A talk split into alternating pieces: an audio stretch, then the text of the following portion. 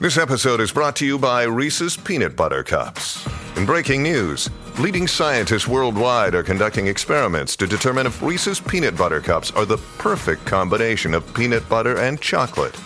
However, it appears the study was inconclusive, as the scientists couldn't help but eat all the Reese's. Because when you want something sweet, you can't do better than Reese's. Find Reese's now at a store near you. Hey, it's Ryan Reynolds, and I'm here with Keith, co star of my upcoming film, If, only in theaters, May 17th. Do you want to tell people the big news? All right, I'll do it. Sign up now and you'll get unlimited for $15 a month and six months of Paramount Plus Essential Plan on us. Mintmobile.com slash switch. Upfront payment of $45 equivalent to $15 per month. Unlimited over 40 gigabytes per month. Face lower speeds. Videos at 480p. Active Mint customers by 531.24 get six months of Paramount Plus Essential Plan. Auto renews after six months. Offer ends May 31st, 2024. Separate Paramount Plus registration required. Terms and conditions apply if rated PG. Talk to nicely. Before we start this story, I'd like to thank my newest supporters, Chelsea, Justine, and Carlos. If you'd like to listen to the show ad free and receive access to my archive of over 40 bonus episodes, consider becoming a patron. It is only $5 a month and you can cancel anytime. The link is in the description below. I was rolling my toy cars across the living room floor when I heard the screen door slam. It had to be my father, even though he almost never came home early from work. I skidded into the hallway, excited to hug him. But the giant in front of me was a complete stranger. When he saw me, a jack o' lantern grin crept across his face. This was what they'd warned us about in school. I tried to shout, but the words died in my throat. I could see it, clear as a premonition. The big man's hairy hands would wrap around my scrawny eight year old neck. He'd stuff me into a black sack, drag me out through the squeaky screen door, and I'd never see my family or friends again. Your Uncle Abner's here, honey. My mother whispered behind me, and I jumped. I didn't know I had an Uncle Abner. I certainly couldn't believe I was related to the storybook troll in front of me, with his bulging nose, beady eyes, and lumpy bald head. I hid behind my mother's skirt, and Uncle Abner's laughter boomed down the hallway like thunder in the mountains. Little scaredy cat, huh? He rumbled. That'll change once we get you down to the country. Back to your roots. The more he talked, the tighter I held onto my mother. Apparently, this monstrous stranger wanted to take me away with him to some place called Knobby Creek Holler. I squeezed my mother's fingers so hard it had to hurt, willing her to please, please say no. Less than an hour later, with my suitcase packed, I was waving goodbye to her through the mud caked rear window of Uncle Abner's truck. My parents wouldn't let me spend a single night at my best friend Lexi's house. But now, they were sending me to spend the whole summer with a man I'd barely met. It wasn't fair. I crossed my arms and refused to speak. But Uncle Abner didn't seem to mind. He just hummed along to the staticky country songs on the radio, smoked, and slurped something that smelled like hand sanitizer from a big styrofoam cup. My vow of silence didn't survive the ride through Knobby Creek Holler. It was the fireflies that did it. Millions of them, twinkling like stars among fence high blackberry bushes and over the mossy creekside boulders. There was something else, too a greenish glow in the shadow of the wide trunked trees. Wow, I gasped, without meaning to. That's foxfire. Mushrooms that glow in the dark. They can help you find your way through the woods at night. Why would anyone be out in the woods at night? I snorted. Uncle Abner just smirked and turned up a winding gravel road. We'd reached the end of our journey. Uncle Abner's house was a real log cabin, just like the one on the syrup jar sticker back home, although it was so sturdy and well kept that I couldn't have said whether it was three years old or 300. A woman was sweeping the porch, the golden light behind her stretching her shadow into something witch like and twisted. More than just the cool, humid holler air was giving me goosebumps as I climbed down from my Uncle Abner's truck. An impossibly high wall of trees, blacker than the night sky, surrounded the cabin. The whir of insects combined with the hooting and rustling of unseen creatures to remind me just how far from home I was. Something snarled behind me. A dark shape with pale eyes crept toward me through the foggy undergrowth. Before I could scream, it was on me. A huge, pink tongue that licked away all the sweat and grime from the six hour drive to Knobby Creek Holler. Down, Percival. Abner grunted. Matilda, come look what the cat dragged in. The woman dropped her broom and ran to me, twirling me through the air like my parents used to do. It must have been easy for her. She was almost as large as Uncle Abner. Finally, new blood in the family. I didn't know what that meant, but the darkness and sounds of the forest suddenly didn't feel so scary anymore. Something about the idling of Abner's pickup, Percival's wagging tail, and Matilda's wrinkled hands fussing over me just felt right. It felt like coming home. You must be hungry, dear. My growling stomach answered for me. While we ate, Matilda explained that the eggs were from the chicken coop out back. The bacon was from one of Abner's prime hogs, and the greens were from her garden. Everything was delicious, and I was touched by how the pair washed dishes together, silently but gracefully, lovingly aware of each other's movements, like they'd been doing this for centuries. I yawned. Abner handed me a flashlight. No running water out here. Thought you might want to hit the John before bed. I switched off the flashlight and shut my eyes before sitting over the black pit inside the outhouse, afraid to see the fat bellied spiders and vicious hornets that might be waiting for me. When I stepped back outside, the last of the day's warmth had gone out of the air. You know your way back? Abner rumbled. I nodded, shivering. Go straight to the cabin then. This ain't no place for little kids to be wandering around at night. Wait, where are you going? Out. A night breeze rustled the branches and made Matilda's tomato plants dance like skeletons in the moonlight. Before I closed the cabin door, I caught one last glimpse of Abner, trudging like Bigfoot into the hills with a black sack slung over his shoulder. So began my first summer in Knobby Creek Holler. It couldn't have been more different from the life I'd known. A schedule dictated by bells, alarms, and calendars. School, gymnastics, piano lessons, church. Bed made by 9 a.m., dinner at 5 p.m., movie night on Sunday. The only calendars at Knobby Creek Holler were planting calendars, and there wasn't a single clock in the cabin. Abner and Matilda went to bed at noon and woke up at 6, sleeping through those sweltering midday hours when not even the horseflies moved, and the air felt like a blanket of wet heat. I wanted to do the same, but I wasn't allowed outside the cabin after dark unless I was tiptoeing to the outhouse. If I wanted to explore the holler with Percival, swim in the creek, or go fishing with Uncle Abner, it had to be during the day.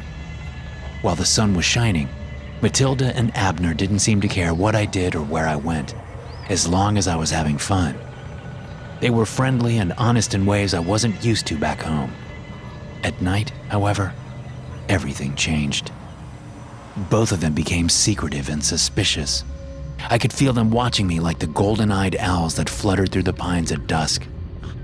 Percival slept at the foot of my bed, snoring like a two year old blowing raspberries. But if I stood up, he'd follow me wherever I went. Knobby Creek Holler had a secret, and I yearned to know what it was. Crazy ideas drifted through my mind as I lay watching the moonlight stream in through my open bedroom window.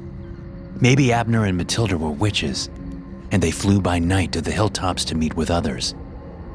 Maybe some kind of skin changing monster with long claws, dripping fangs, and glowing red eyes stalked the forest at night. Or maybe they just wanted what my mother and father called private time. I sighed, rolled over, and looked out the window. It wasn't far from my pillow. If I put on my shoes in bed, grabbed the sill, and pulled myself through, I could get outside without alerting Percival. Moments later, I took a deep breath of dewy garden air. It tasted like freedom. The moon was so bright, I hardly needed the clunky flashlight I'd brought. I could see a trail I'd never noticed before, zigzagging up the side of the mountain. Luna moths flickered around me, and gigantic ferns brushed against my bare ankles as I followed it higher and higher until I was panting and out of breath. Only the sight of Abner's footsteps in the rich black dirt kept me going. Finally, in a small clearing on top of the hill, I saw it. a huge, cylindrical machine covered with tubes and gauges. Abner was standing in front of it, two of those black sacks at his feet. With a grunt, he unraveled them. I'd never seen a naked adult before, and the two porcelain white figures who spilled out onto the pine needles looked more like skeletons than people. Only the feeble way their fingers clawed at the dirt let me know that they were alive at all. Abner opened a sluice in the side of the huge metal cylinder. The pale man and woman writhing on the floor seemed too weak to scream when he flung them inside, one after another, and slid the sluice shut once more. My uncle bent before the stone base of the machine. I tiptoed closer, eager to see what he was doing. When Abner finished lighting the fire, he stood to crack his back.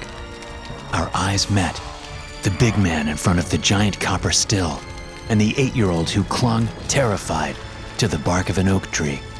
He saw me, I'm sure of it. Yet he turned back to his work, and I slunk back down the hill, my head spinning with questions. The next morning, just before sunrise, I went fishing with my Uncle Abner. He must have noticed the way I sat glumly beside him instead of climbing out on the sycamore branches over the creek like always. He gazed at the sun rising through the fog and sighed. You like it here? Abner asked quietly. I nodded. I thought so. Do you love your Aunt Matilda and me? This was a harder question. I thought for a moment, and I realized it was true. You wouldn't want anything bad to happen to us, would you? I shook my head. Abner grinned. Last night, you went to bed early. You slept till dawn and didn't see nothing strange. Ain't that right? That's right, I grinned back, understanding the game, if that's what it was. Good boy. Abner ruffled my hair with a mid sized hand still filthy from the worms we'd caught that morning.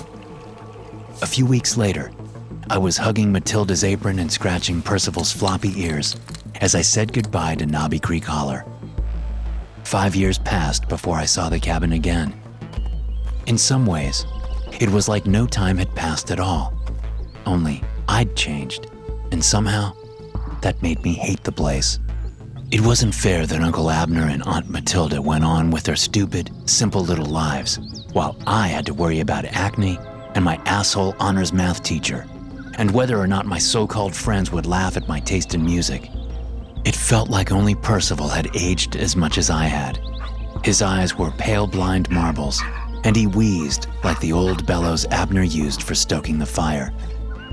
I found that I couldn't focus on the things I used to enjoy about Knobby Creek Holler the working in the garden with Aunt Matilda, or helping Uncle Abner clean the chicken coop. The only things that brought me peace were rambling, seemingly endless walks through the foggy woods and running my fingers through Percival's whitening fur.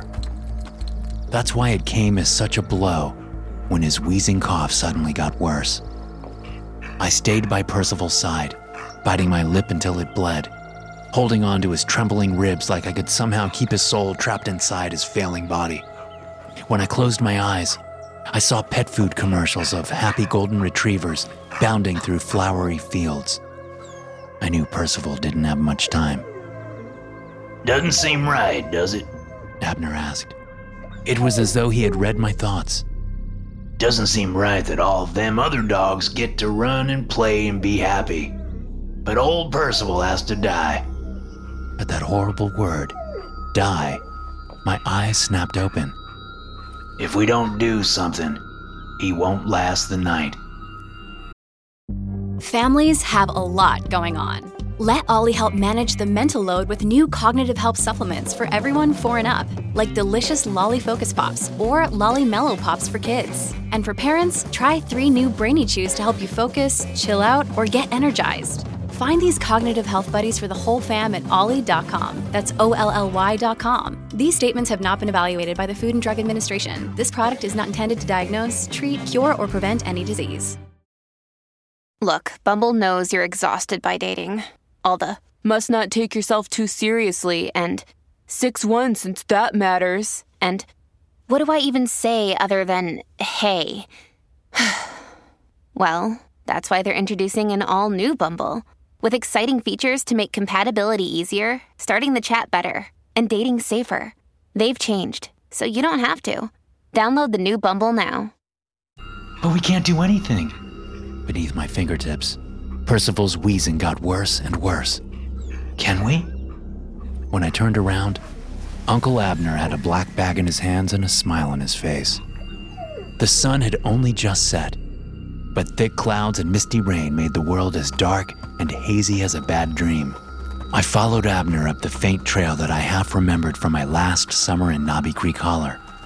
Something strange, maybe even something horrible, had happened at the end of that path. But what? I couldn't recall.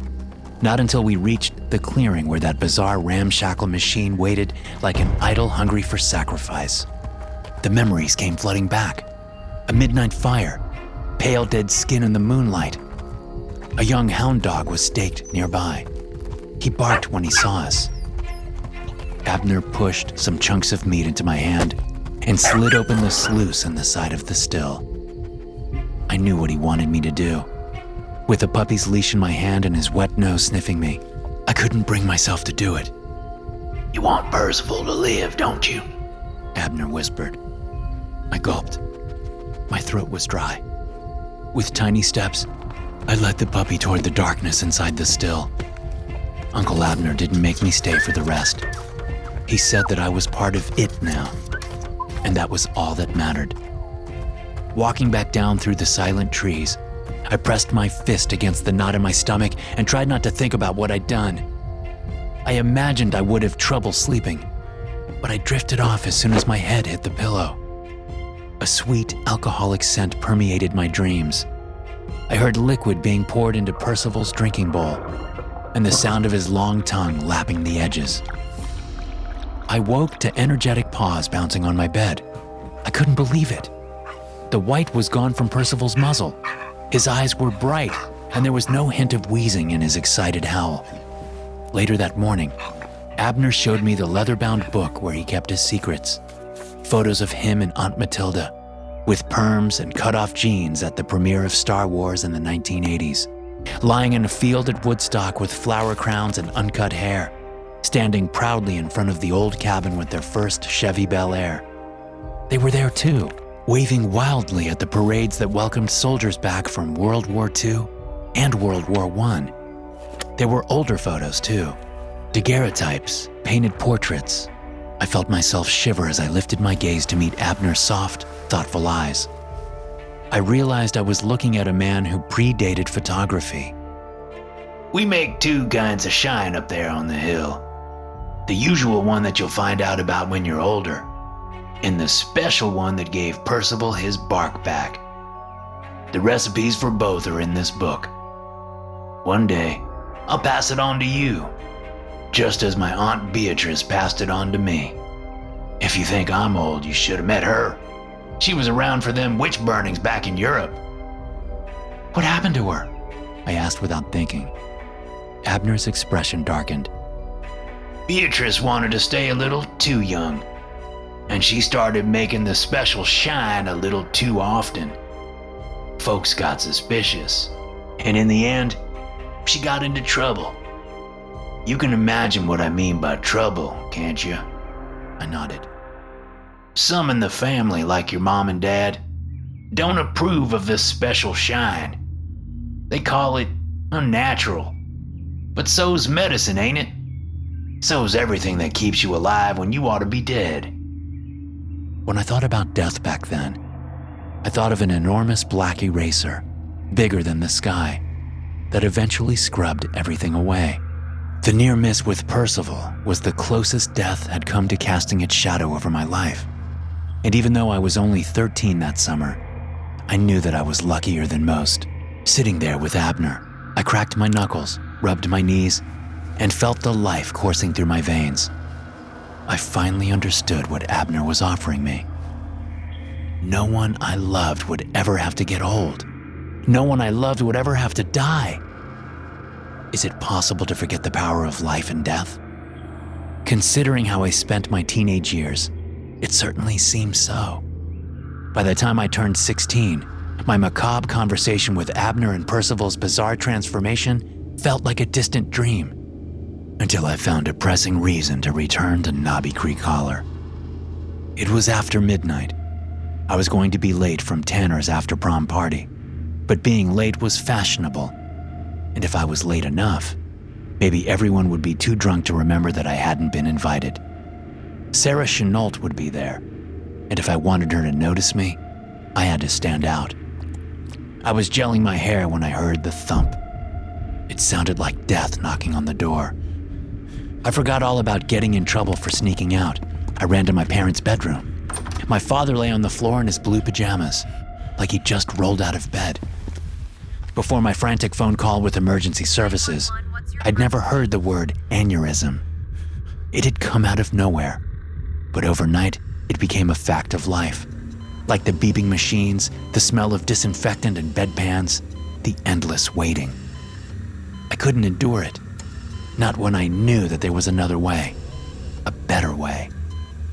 I only had my learner's permit. I wasn't supposed to drive alone or at night, much less outside the state, but I'd have to risk it. I came to a complete halt at every stop sign, stayed under the speed limit the whole way, and before I knew it, my tires were crunching up a familiar gravel driveway. The cabin looked the same, but I didn't recognize the young, black bearded figure strumming a guitar on the porch. Not at first. Matilda, Percival, The young man shouted. come look what the cat dragged in. Percival bounded out the door, howling like always, followed by a blonde girl in a tight blue dress. It's been too long, honey. Matilda squeezed me tight. I couldn't believe what I was feeling through the thin fabric. Gone were the wrinkles, the bent double back, the flabby excess flesh. Hugging my Aunt Matilda was like hugging a girl my own age, which meant that the dark haired, broad shouldered farm boy behind her could only be my Uncle Abner. Matilda clapped and twirled on bare feet. Abner smacked her round bottom and winked. Why don't you go pour our guest a drink? He suggested. Looks like he needs it. You used it, didn't you? I said in a small voice. The special shine you made that night when I was five. Yes, sir. We was starting to feel the weight of the years, but now we're right as rain. He placed a hand, unwrinkled and unscarred now, but massive as ever, onto my shoulder and gazed into my eyes. You look disappointed. It's my dad. Matilda handed me a mason jar of normal but delicious shine that I sipped while I told my tale. The blurry saltiness of my tears blended with the sweet taste of corn liquor when I reached the most bitter part. The doctors doubt he'll ever wake up. And even if he does, the damage is probably permanent. I sniffed. Don't you have any of the old shine left? Is there something we can do? No more life comes out of the shine than what goes into it. Abner stroked his beard thoughtfully. Nope. No way around it. We're gonna have to make a fresh batch. It was a strange feeling, riding in Abner's pickup again after so many years. We parked up a dirt forest road off of a state route that was fairly busy, even so late at night. I slid out of the cab and took a deep breath of mountain air. The night insects sounded the same as they had 11 years ago. A sudden rip brought me back to the present.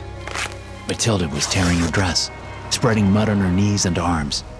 She even cut her arm and smeared blood on her face and half bare chest. If they won't stop for this, She chuckled. they won't stop for nothing. Despite the cut on her arm and the filth she'd smeared all over herself, Matilda practically skipped through the fields, reveling in her newfound youth.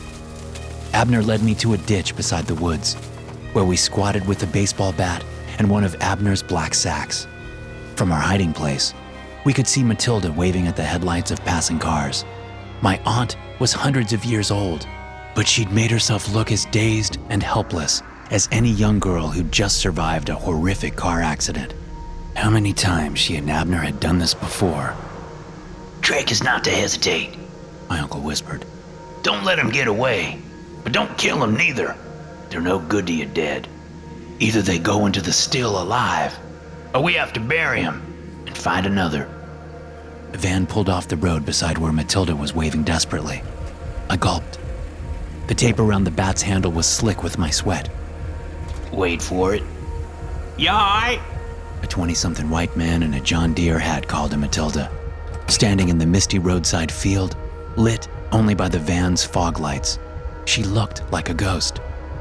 Matilda walked unsteadily back toward the woods, leading him right to us. I felt a twinge of remorse for the unsuspecting young man who'd leapt from his van to help her. At the edge of our ditch, Matilda flashed us a chilling smile before pretending to faint into the tall grass. Hey! The young man sprinted toward her. He was so close, I could see his acne pockmarks and the curls in his greasy black hair. Now! Abner hissed. I leapt to my feet, ready to bring the bat down on the young man's head. My shoe stuck in the muddy slope of the ditch. My swing missed entirely, and I froze like a deer in the headlights of the van. The young man sprang backward, a revolver in his hand. What the fuck? He snarled. Then Abner came barreling out of the darkness like a charging bull, tackling the young man to the ground. I heard, rather than saw, the scuffle and the shots.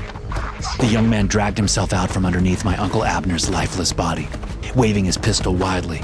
You stay the fuck away! The young man screamed. A hand burst up from the tall grass like a pale snake and wrapped around his ankle. He'd forgotten all about Aunt Matilda. She flung him back to the ground with a shriek, a sharp stone clenched in her free hand. Another shot rang out, but Matilda didn't stop. She battered the young man's head again and again until he finally stopped moving.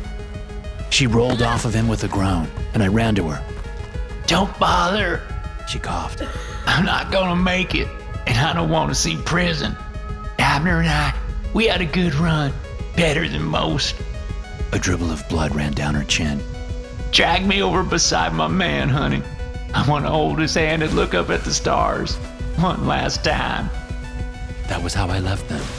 Two dark shapes huddled together beneath the cold, infinite, sparkling sky. The young man's pulse was weak. His breath barely fogged the glasses that I held in front of his drooling lips. I tugged Abner's black sack around him, boots first, and watched his body disappear inside.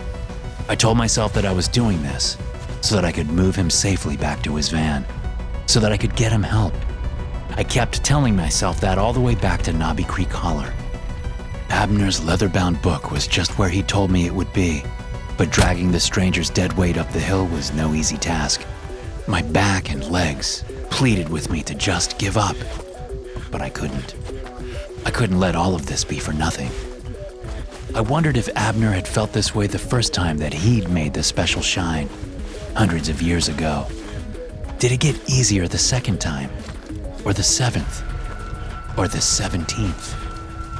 Matilda had cracked the young man's skull. I'd seen the swelling beneath his gruesome purple bruise before I'd sealed the black sack. There was no recovering from a wound like that, I told myself. Dragging him up the path to Abner Still, I needed it to be true. If he started to squirm inside the sack, if I saw his hands pressing feebly against the black canvas, no, it wouldn't happen. It couldn't happen. But just to be sure, I didn't look over my shoulder until I'd reached the clearing. It was time for the moment I dreaded most opening the sack. The young man would be awake, I was sure of it. As soon as the locks came off, I'd see his eyes, as round and mad as the full moon. Dirty fingers would rocket up to crush my throat. The last thing I'd ever hear would be his bloody lips whispering, I know what you did. There was no movement when I snapped the locks off the canvas. Despite his injuries and rough treatment, the young man's shallow breathing was unchanged. Night insects hummed in the foliage. Foxfire glowed on the rotten stumps of the trees. I opened the sluice in the side of the still. The doctors called my father's recovery miraculous. Those who knew him said he looked even younger, healthier, and happier than he had before the aneurysm. But every so often, I caught him watching me with a strange glint in his eye, as though he somehow remembered the feel of the mason jar against his unconscious lips, or the burning taste of the shine as I'd poured it into his mouth.